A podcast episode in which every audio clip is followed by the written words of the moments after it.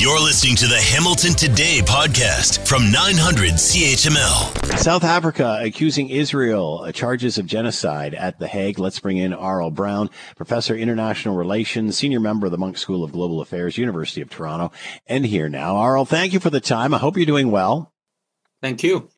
All right, before we get to this, I want to ask you about, uh, and obviously you, you, I'm sure you didn't hear it, but I had an interview yes, uh, just a few minutes ago with Mike Fegelman, who is executive director of Honest Reporting Canada, a nonprofit organization ensuring fair and accurate Canadian media, media coverage of Israel. And he had an article in the, uh, in the National Post that says it is up to Gazans to stop the fighting.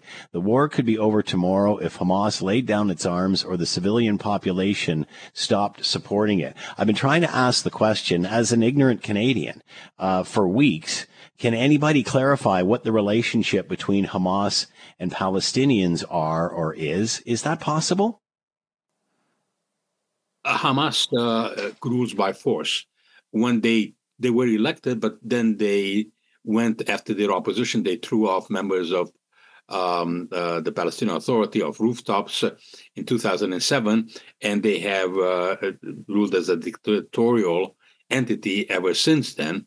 And in a sense, the Palestinian uh, people in Gaza are also very much uh, oppressed by uh, Hamas, and Hamas uses armed force against any any opposition. They obviously have some supporters, but we don't know exactly what the level of support is. this is not uh, clearly a democratic government, but uh, one that uh, has brought uh, terror not only to Israel, but also to the people of Gaza. So, how do Palestinians rid themselves or separate themselves from Hamas? Because I think the cell would be easier with allies if that's was if that was the case. Is there a plan there? Is there a way to do that? Uh, the problem, as with uh, any kind of terrorist uh, or uh, entity uh, or an extreme dictatorship is that sometimes the people can't do it. They yeah. need help uh, from the outside. This is what happened uh, in the Second World War when we looked at uh, the populations of um, Italy, Germany, Japan, and so Hamas will not leave voluntarily. they have the guns they use the population cynically. They use them as a human shield. They don't seem to care about the lives of civilians. And the only way to remove them is to eradicate them as a military uh, force, Hamas, that is. And that would uh, uh, be something not only uh, positive for the people of Israel who live under the threat of genocide from Hamas, they clearly stated their goal, but also as uh, the large democracies way back in October declared that uh, Hamas had brought nothing but uh, terror and uh, bloodshed to the people of uh, Gaza. So the people of Gaza would also benefit. But in the process of trying to remove them, the sad reality is that in war, inevitably, there are large numbers of casualties.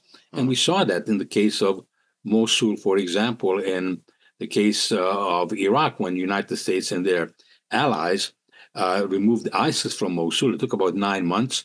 There were some like 10,000 civilians who died during that nine month operation, 10,000. And uh, uh, ISIS was much less well prepared, far less well entrenched in Mosul than Hamas is. So it's a very difficult battle. Israel is paying a high price uh, in uh, the loss of its own soldiers.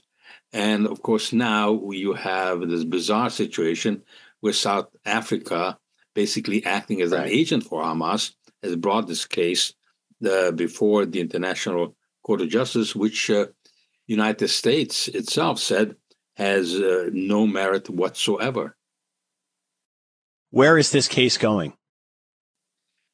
Uh, we we don't know. We'll have to see uh, what happens. And uh, for anyone who cares about international law, the fact that this case was brought at all ought to be worrisome because the credibility of international law had been very badly damaged in the 21st century.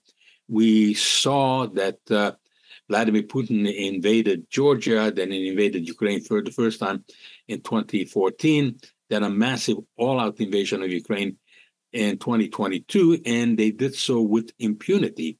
international law could do nothing about it. The United Nations had been entirely impotent. We saw that in the case of Azerbaijan. They ethnically cleansed uh, the region Nagorno Karabakh, and there was a ruling by the ICJ, the International Court of Justice, that had ordered the blockade to be lifted 30 months before it was entirely ignored. So international law uh, uh, has been in trouble. And now, what I would suggest is a very cynical misuse of international law by South uh, Africa uh, is likely to bring international law into much greater disrepute. Try to make sense of it all. Aurel Braun with us, Professor International Relations, Senior Member of the Munk School of Global Affairs at the University of Toronto. Aurel, as always, thank you so much for the time. Be well. Thank you. Thanks for listening to the Hamilton Today podcast. You can listen to the show live weekday afternoons from 3 to 6 on 900 CHML and online at 900CHML.com.